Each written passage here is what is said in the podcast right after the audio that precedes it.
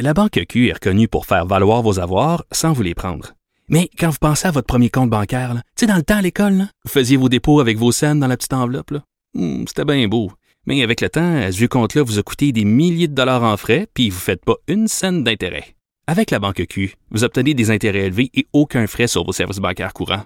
Autrement dit, ça fait pas mal plus de scènes dans votre enveloppe, ça. Banque Q. Faites valoir vos avoirs. Visitez banqueq.ca pour en savoir plus.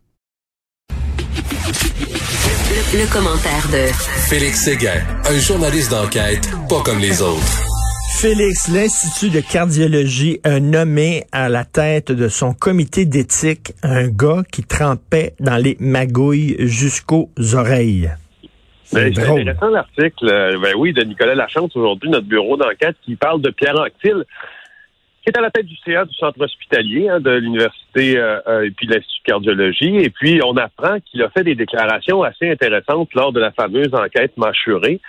Euh, ce que Nicolas raconte aujourd'hui, c'est qu'il a admis, en fait, à la police avoir euh, trempé dans des stratagèmes douteux de financement politique à l'époque où il travaillait où? Chez SNC Lavalin. Ben, on sait que chez SNC, ils ont eu deux ou trois problèmes avec le financement politique, n'est-ce pas? Euh, alors, ces déclarations-là, puis bon, évidemment, euh, Nicolas Lachance ne sont pas ça d'un chapeau, là. Il a consulté une déclaration qui a été faite à l'UPAC par Pierre Anctil. Tu te rappelles qu'il euh, y a eu une certaine fuite à un moment donné de données Oui. dont nous avons, entre autres, été euh, les bénéficiaires sur l'enquête mâchurée.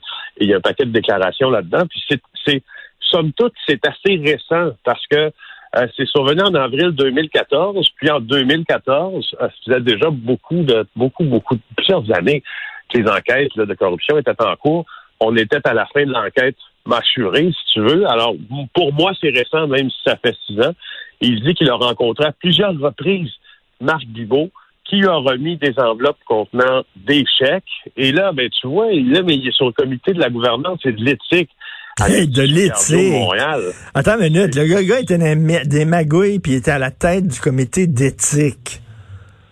Ben, tu vois, c'est ça qui c'est confrontant, je trouve, euh, avec euh, tu sais, je trouve que ça résiste mal, si tu veux, à une apparence, en tout cas, d'une gestion qui pourrait s'avérer déficiente lorsque tu fais des déclarations comme ça, puis d'un côté, là, tu es chargé dans ce dans ce, ce, ce, ce, comité-là, comité de gouvernance, d'analyser, entre autres, le projet de Précinomics, qui est extrêmement controversé. Ce projet-là, tu sais, ça vise quoi? L'exploitation de la base de données de santé des Québécois. Euh, et tu sais que aussi notre bureau d'enquête euh, a révélé que euh, Pierre Fitzgibbon souhaitait vendre des données médicales des Québécois aux pharmaceutiques. Alors l'éthique étant, en fait, c'est une nouvelle sur l'éthique dont on parle ce matin. Ben oui. Euh, et puis, et puis, ben là, euh, tu sais, euh, il tourne autour de ça un gars qui qui, qui, a, qui- qui a pataugé, si tu veux, à son propre aveu dans le financement du Parti libéral pendant les années de collusion, construction et construction, les, les, les, les, constructions, les 3C, comme on les appelle. Alors, c'est curieux. Et lui, il était impliqué aussi dans toute cette histoire-là là, de, de- des données qu'on qu'on remettrait à des euh, grosses compagnies pharmaceutiques, c'est ça, puis euh, Madame Desmarais qui est là-dedans, puis tout ça. C'est assez complexe, mais il trempe, il trempe là-dedans. Euh, alors, on sait qu'il est pas, il est pas blanc comme neige. C'est assez particulier. Finalement, les policiers n'entreront pas dans les maisons. Ouais, bon, là, euh, c'est- une volte-face assez claire hein, euh, que l'on a vue hier de la ministre de la Sécurité publique et vice-première ministre Geneviève Guilbeault. Euh, C'était manifestement une erreur du docteur Arruda qui ne s'est pas mêlé de ses affaires. Ben oui. Comme comme on comme j'étais tenté en voyant cette déclaration d'Arruda de reprendre, si tu veux, certaines déclarations que les policiers font à porte close dans leur bureau quand ils quand ils veulent que les autres se mêlent pas de leur affaire. Ils disent que là, tu sais, quand ils parlent des procureurs de la couronne, exemple, qui doivent déposer des accusations contre un suspect, puis des policiers qui doivent les arrêter, eux autres, ce qu'ils se disent, c'est c'est que la police police et puis que le procureur procure. Mais dans le cas de, de Horacio Arruda, c'est que le médecin soigne euh, et que la police police. Tu sais, c'est pas dans le fond, il a dépassé un peu largement en fait son champ de compétences et il a vu que ces questions-là étaient euh, étaient trop délicates pour être abordées à bâton rompu comme ça dans une conférence de presse. Alors, Geneviève Guilbeault est venue remettre les pendules à l'heure. Euh, L'expression est éculée, mais le mot est juste. Ben oui. Euh, il a- elle dit, s'il n'est pas question de permettre aux policiers d'entrer dans les maisons privées sans mandat, euh, là, c'est- c'est ça. Donc, elle dit que, en même temps, il y a des précisions qui sont assez importantes dans ça. Il, il- c'est- bien sûr que euh, elle ne permet pas, qu'elle ne veut pas que le policier entre dans une résidence sans mandat. Puis je pense qu'aucun citoyen du pays non plus Mhm. ne veut pas ça, et du Québec. Par contre, ce à quoi ça ouvre la porte, évidemment, c'est qu'un policier passe à travers toutes les étapes légales, comme il se doit, et aller chercher un mandat pour pénétrer chez quelqu'un. La question que je me pose euh, à cet effet-là, on sait que la, la question des télémandats existe. Si on croit, là, euh, d'ab- d'abord deux choses, euh, deux choses, Richard. Si on croit qu'il y a un acte dans danger la sécurité d'autrui qui est en train de- Mm. d'être commis Mm. dans une maison, puis que, que la vie de quelqu'un est éminemment en danger, le policier n'a pas besoin de mandat pour rentrer dans une Ben maison. non, si on entend crier là, une femme, puis visiblement, là, tu, sens, tu sais que ta, ta voisine est en train de se faire frapper, euh, se faire battre par son mari, c'est certain que là, il n'y a pas besoin d'aller voir le juge puis d'avoir un mandat. Là. Bon, c'est ça. Il y a des cas évidemment moins graves. Le policier doit aussi entrer dans une maison pour recueillir de la preuve après des histoires de meurtre, etc. Ça, je crois qu'on fonctionne souvent par télémandat. Donc, ça s'obtient un peu plus rapidement, mais c'est quand même un juge qui l'octroie. La question qui, qui, qui me vient à l'esprit dans ça, c'est euh, si un rassemblement chez quelqu'un, là, disons qu'il y a 25 personnes dans une maison à Saint-Hubert, sur la rive sud de Montréal, euh, en train de festoyer, puis de, de- tu vois bien qu'il y a du monde. As-tu vraiment le temps de faire tout ça? Tu sais, je veux dire, quand la, la police est devant chez Ben vous, non. Euh, tu as-tu- ça, ça vaut quoi? En même temps, est-ce que la vie, est-ce que la vie, Laval numéro 2. est-ce que la vie d'une personne est vraiment en danger là tout de suite maintenant? Euh, Non. Euh, en fait, ce qu'elle disait, Madame Guilbeault, en- entre les lignes, là, si vous voulez pas que la police rentre chez vous, aidez-nous à vous aider. Faites en sorte que vous respectiez les règles. Faites preuve de bonne volonté, de responsabilité citoyenne. Sinon, vous nous donnez pas le choix. À un moment donné, il va falloir y aller avec toutes les forces de la loi. On n'est pas rendu là. On veut pas faire ça. Mais là, euh, aidez-nous.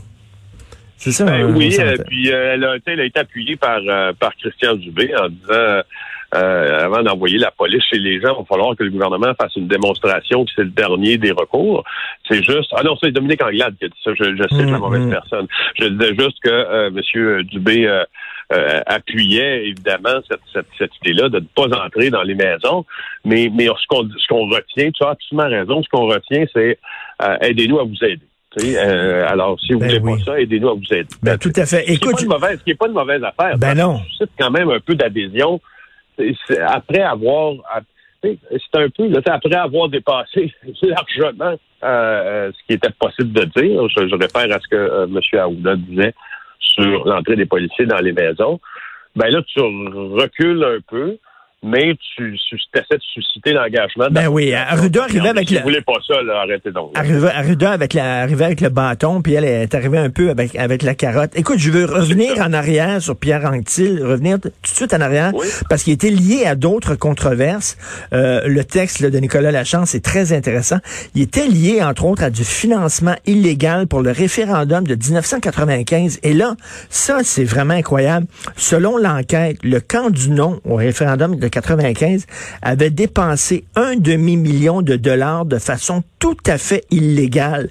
Tu sais, les souverainistes et les, dép- les indépendantistes qui disent on s'est fait voler le référendum parce que c'était très, très juste. Là, le, vraiment, ils ont perdu de très peu le camp du oui. Quand ils disent on s'est fait voler le référendum par, entre autres, l'argent, qu'avait dit euh, Jacques Parizeau, mais tu regardes ça, tu dis effectivement, ils ont utilisé des fonds illégaux et M. Anctil le trempait là-dedans. Bref, c'est... Ben, euh, oui, il y a un rapport, en fait, il y a un rapport du directeur des, général des élections du Québec euh, sur ces activités-là. Lors du référendum de 95, on parle notamment du fameux euh, Lovin. Hein, on pouvait venir à très, à très peu de frais, venir dire au Québec qu'on aimait aussi, Ben oui. hein, leur présence Ben euh, à l'intérieur du Canada, tu t'en rappelles? Alors, dans ce document-là, euh, qui a été euh, qui a été concocté par euh, le DGEQ. Euh, et il soutient le document qu'il y a des personnes en autorité au Parti libéral. Stéphane Bertrand, c'est l'ex-chef de cabinet de Jean Charest, Pietro Perino, ex-secrétaire général associé, et qui, Pierre Anctil, ont manqué de vigilance par rapport aux activités du groupe Option Canada, puis du Conseil pour l'unité canadienne, parce que les deux ont participé au financement euh, du camp du non, mais euh, guess what, comme ils disent, en oubliant de déclarer quelques dépenses à l'agence officielle, oui. si tu veux, de l'organisation, puis M. Anctil était membre du comité de l'organisation référendaire du camp du non aussi, un demi-million de dollars dépensés de façon Ben oui. illégale. Donc, ça amène, Alors, ça euh, amène de l'eau moulin euh, aux gens qui disent, ça. ça amène de l'eau au moulin aux gens qui disent, on s'est fait voler le référendum. Mais moi, je me souviens, j'étais là au Lovin, j'étais allé voir ça, là, euh, au parc, Ah euh, oui, hein? au parc près de McGill. Écoute, c'était surréaliste, là, de voir les autobus pleins de Canadiens anglais qui venaient nous voir avec des drapeaux du Québec puis qui voulaient quasiment nous frencher sa rue, littéralement, là, en disant, on vous aime, on vous aime. Oh, Dieu qui nous aimait à cette époque-là, hein. Il y a rien de pire. C'est comme un gars, là, ta, sa blonde, elle dit, je te quitte, là, je m'en vais. Oh, là, qu'il l'aime soudainement. Là, les fleurs, puis on va aller au restaurant. Ça fait deux ans qu'il sent pas puis qu'il parle pas, mais là, là, juste comme elle veut se divorcer, et tabarnouche qu'il l'aime soudainement. Viens-t'en, on va aller chez Burgs, bébé. Euh, écoute, on va parler. Madame Pascal Ferrier, est-ce que ça va bien, Madame Ferrier? Non, ça va pas bien. J'ai eu une bad luck. Je suis pas, je suis pas gay au stage. Alors, parle-nous de Ferrier. C'est- euh, Pascal Perrier, euh, c'est mon collègue euh, Jonathan Tremblay qui, qui nous parle de ça dans le journal aujourd'hui. Est dépassé par les événements. Ça aussi, ça me fait un peu rire parce que moi aussi, si je me trouvais accusé devant un juge fédéral d'essayer d'envoyer un poison au président américain, je pense que je serais un peu dépassé aussi. Euh, alors, c'est son avocate qui... Vous. C'est son avocate qui parle. Euh, les derniers jours ont été... Moi, il y a des déclarations des fois qu'à leur face même, je lis ça, puis tu sais, c'est- c'est évidemment pas de la faute à Jonathan. Il écrit ce qu'il y a devant lui, mais euh, euh, l'avocat qui, l'avocate commise d'office pour Pascal Ferrier, qui s'appelle Fonda Kubiak, euh, au, dans le- au tribunal de, de, Buffalo, où elle a été accusée, elle dit les derniers jours ont été un peu fous. Il se passe beaucoup de choses pour elle en ce moment. là. Ben, ben oui. T'as voulu, euh, ça voulu, voulu tuer le président des États-Unis comme da. C'est ça. C'est ça. Puis les journées sont un peu folles. Alors, euh, je, je voulais juste euh, sou- soulever ça. Puis, au fond, le- pour le reste, euh, elle dit essentiellement ce que ce qu'on s'était euh, dit ensemble, c'est que pour être le procès pourrait être transféré, pas le procès, mais la suite des procédures à Washington D.C.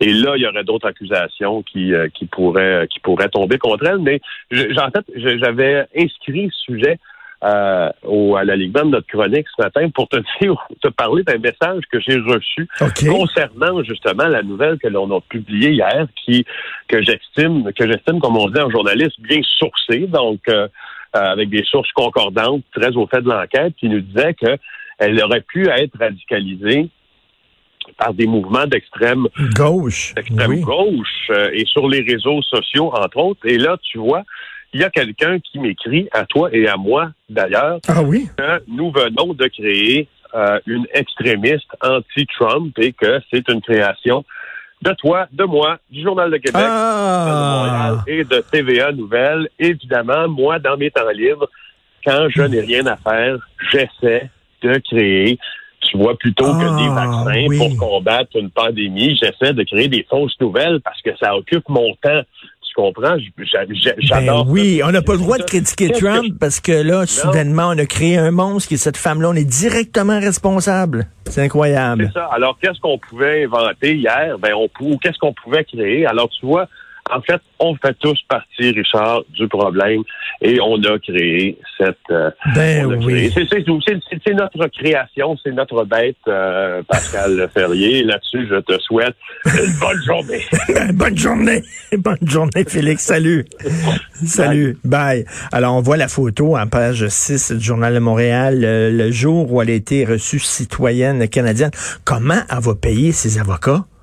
Vous imaginez le payer un avocat aux États-Unis pour te défendre parce que tu as voulu tuer le président des États-Unis, ça va coûter cher, va recevoir un méchant bill.